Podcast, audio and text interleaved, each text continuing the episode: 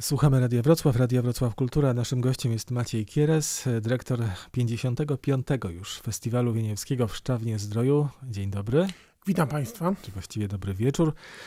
Deptak spacerowy przy Teatrze Zdrojowym, jak zwykle, jest e, takim miejscem, gdzie inaugurujecie Festiwal Wieniewskiego i nie inaczej będzie w tym roku, ale 10 września, a nie w czerwcu jak zwykle. Festiwal z wiadomych powodów y, należało przenieść z terminu czerwcowego na ten termin 10-13 września. Właściwie poza jedną pozycją koncertową, kameralną, udało się ten festiwal w całości, w takiej konstrukcji, jak on w czerwcu miał wybrzmieć, udało się go wkomponować w ten termin jesienny, w ten termin wrześniowy. Zwykle festiwal Wieniawskiego to są e, wielkie przeboje muzyki skrzypcowej, ale też pewne wynalazki, poszukiwania e, dyrektora i tak samo również będzie w tym roku, więc e, ten termin wrześniowy no, w niczym nie przeszkadza, żeby festiwal, który odbywa się po raz 55, był po prostu pełnoprawnym festiwalem jak to było w poprzednich latach. Ale rzeczywiście, tym bardziej, że w swojej y, już długiej historii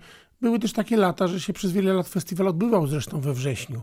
Przypomnę, że on się odbywa w pięknej neorokokowej sali Teatru Zdrojowego, więc tutaj pora roku dla tych głównych koncertów festiwalu nie ma tak naprawdę większego znaczenia, ponieważ on jest w takich komfortowych, teatralnych warunkach. Y, eksperymentujemy, no to może za duże słowo, ale zestawiamy Wieniawskiego ciągle z różnymi innymi kompozytorami i jemu współczesnymi, ale także kompozytorami klasycznymi, jak i już kompozytorami, którzy są już jakby postromantyczni, czyli późny romantyzm i, i, lata późniejsze. Na inaugurację jednakże e, po Bożemu, drugi koncert skrzypcowy Wieniawskiego, między innymi. Festiwal inaugurujemy 10 y, września w czwartek o godzinie 19 we wspomnianej sali Teatru Zdrojowego.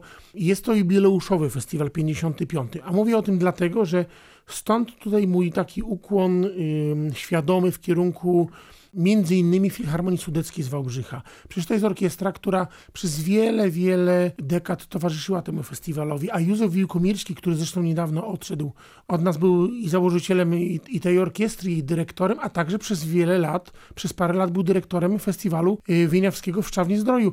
Ja przypomnę, że ten festiwal y, no, ma już te 55 lat i on to miał różne swoje koleje. I on się kiedyś nazywał też Dni Wieniawskiego i to właśnie to była ta dyrekcja Józefa Józefa Wiłkomirskiego, który spowodował, tym samym podnosząc taką, nazwijmy to, marketingową rangę festiwalu, że z Dni Wieniawskiego powstał Festiwal Henryka Wieniawskiego.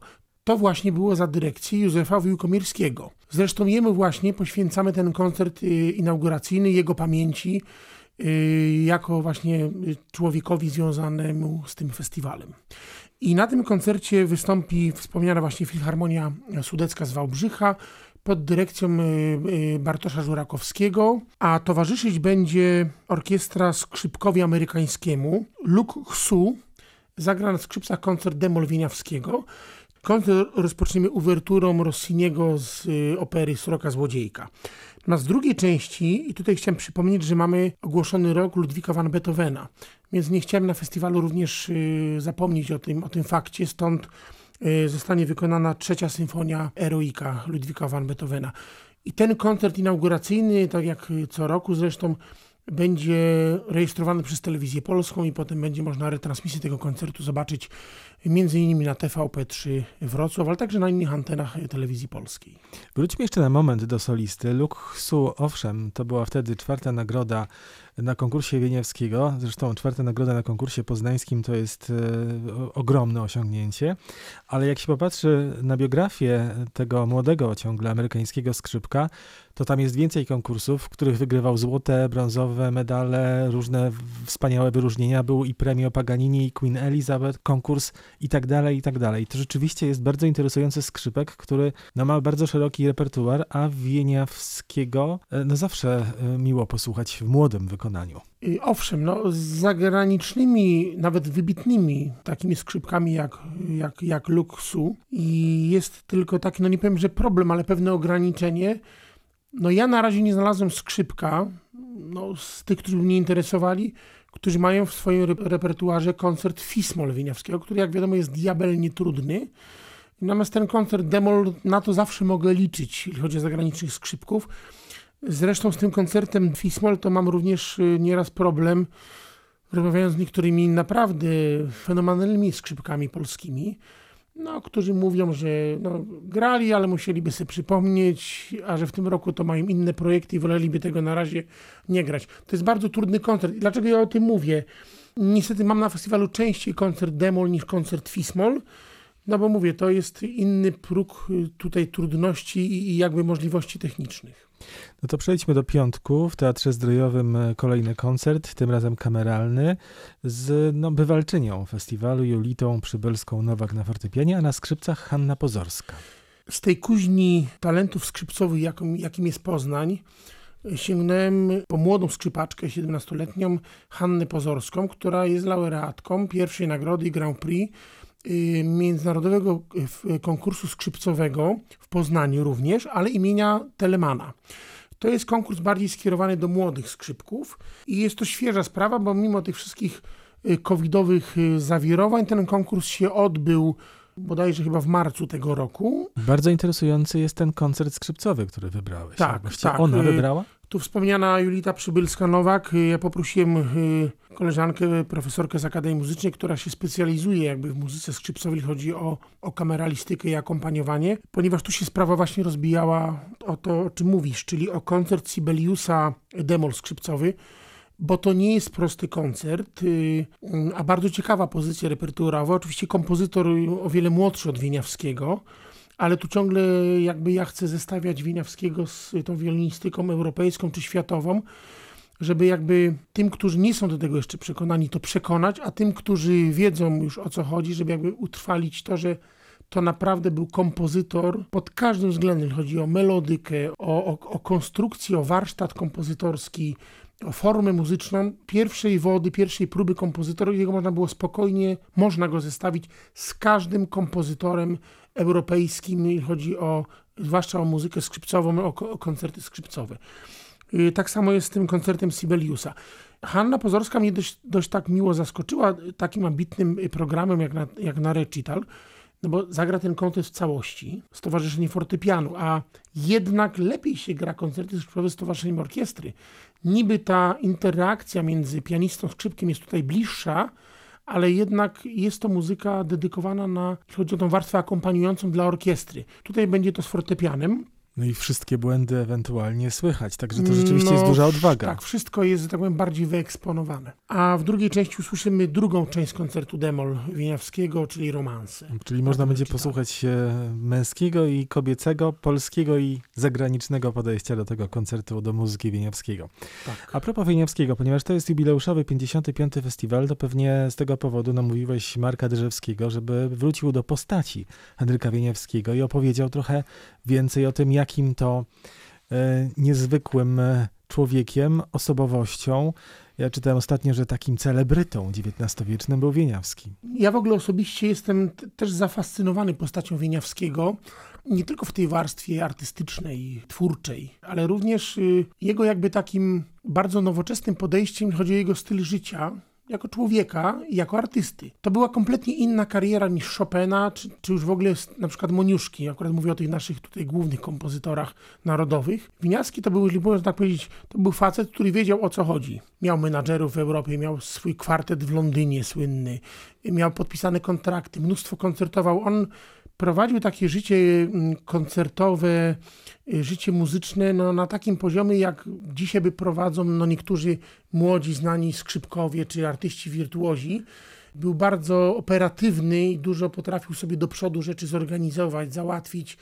Bardzo był ambitny. Chodzi też o tą sprawę y, jakby prezentowania siebie, swojej twórczości, y, kontraktów, koncertów bardzo bujne i też w sensie towarzyskim życie Wieniawski y, prowadził po całej Europie. Poprosiłem pana Marka Dyrzewskiego, znakomitego muzykologa, prawda, eseistę, autora książek, publicystę muzycznego, y, o dwie rzeczy na festiwalu. Y, oczywiście na festiwalu będzie dostępna książka programowa dla wszystkich zainteresowanych, bezpłatna, w której innymi będzie tekst Marka Dyrzewskiego zatytułowany Wirtuos najszlachetniejszej próby. Tutaj autor chce jakby uświadomić na czym polegał fenomen Henryka Wieniawskiego. Natomiast y, zaprosiliśmy również pana Marka Dyrzewskiego na taki wykład, taki esej wyłożony jakby na żywo, oczywiście ilustrowany muzycznie będzie. Zrozumieć fenomen Henryka Wieniawskiego. Właśnie taki tytuł będzie tego wykładu. I ten wykład y, w sali kameralnej Teatru Zdrojowego odbędzie się w sobotę 12 września, przypominam. Tutaj można się wtrącić, jeśli idzie o wejściówki, bo jak zwykle Festiwal Wieniawskiego to wstęp jest wolny i bezpłatne wejściówki na koncerty festiwalowe do odbioru w biurze Teatru Zdrojowego, ale w przypadku takiego czasu jak teraz, czyli tych reżimów sanitarnych, e, pewnie tutaj z tym będzie jeszcze większy problem niż zwykle. No niestety tak. Zawsze festiwal cieszył się, bym powiedział, nad frekwencją w normalnych czasach. Teraz, kiedy możemy do sali wpuścić tylko połowę słuchaczy, szczerze mówiąc, nie wiem, jak to się wszystko odbędzie. Ale próbować Ponieważ, warto, jak zwykle. Tak, nie, no to jest tam oczywiście jakaś pula niewielka zaproszeń, ale większość to są te bezpłatne wyjściówki, które już się rozeszły. Znaczy, ja przypomnę tak, że te wyjściówki, o których mówię, to są te dwa skrajne, duże koncerty, czyli inauguracyjny, finałowy z orkiestrami. Te środkowe wydarzenia, o których rozmawiamy, też oczywiście wstęp jest wolny, ale bez tych jakby wyjściówek porządkujących temat, ale przypominam Państwu, że na wszystkie te wydarzenia, czy to jest sala kameralna, czy deptak spacerowy, czy ta wielka sala teatru, możemy wpuścić tylko połowę miejsc, osoby tylko na połowę miejsc i to w maseczkach. No niestety to jest sprawa, której nie możemy tutaj przeskoczyć. Na szczęście nie w słuchawkach. Na szczęście nie w słuchawkach, więc y, patrzeć i słuchać wolno. To jeszcze ta sobota, bo wieczorem szykuje się ten koncert książęcej orkiestry salonowej, związanej z Wałbrzyską Filharmonią trochę, bo Jerzy Kosek jako dyrygent, Jarosław Nadrzycki na skrzypcach, Jerzy Kosek i Książęca Orkiestra Salonowa to jest jakiś autorski projekt pana Jerzego? Pomysł tej orkiestry to jest autorski pomysł y, Jerzego Koska, y, bo to jest orkiestra, która by powstała trochę w duchu tradycji podobnej orkiestry, która była na Zamku Książ. I wiem, że ta orkiestra tam koncertowała na Zamku Książ y, jeszcze przed COVID-em, a co teraz to nie wiem.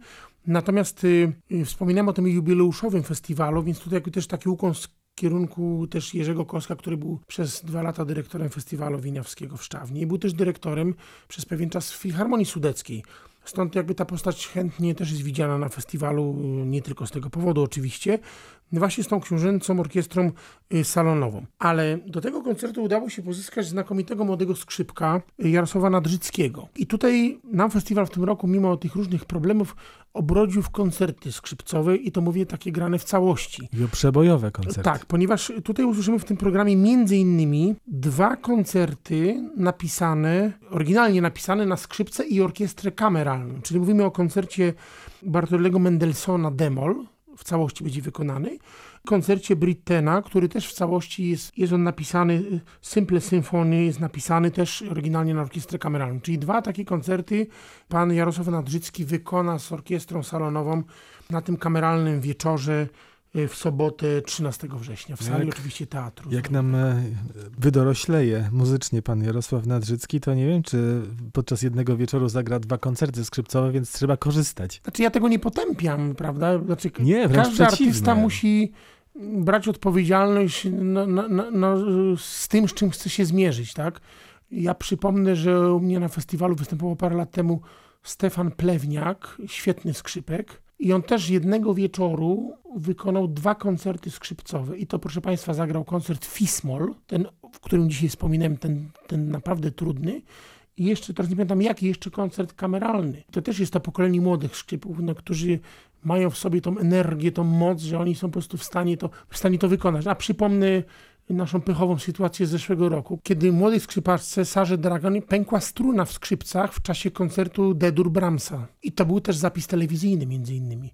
I ona oczywiście, tak jak się to robi, przechwyciła skrzypce koncert mistrza. Wiadomo, że już się zdenerwowała, trochę zdeprymowała tą sytuacją, a do tego się okazało, że te skrzypce koncert mistrza, mówiąc delikatnie, nie były godne partii solowej u Bramsa. Znaczy, technicznie ten instrument nie, nie podołał temu. I co się stało dalej? No i ustaliliśmy z solistką, dyrygentem, ja to potem powiadomiłem o, o, tym widzów, że powtórzymy ten koncert Brahmsa, żeby ona zagrała na swoich skrzypcach w całości. Nie ukrywam, że chodzi mi też o ten zapis telewizyjny, z którym nie wiedziałem kompletnie, co zrobić w tej sytuacji. Cała ekipa już była, kamery, wszystko.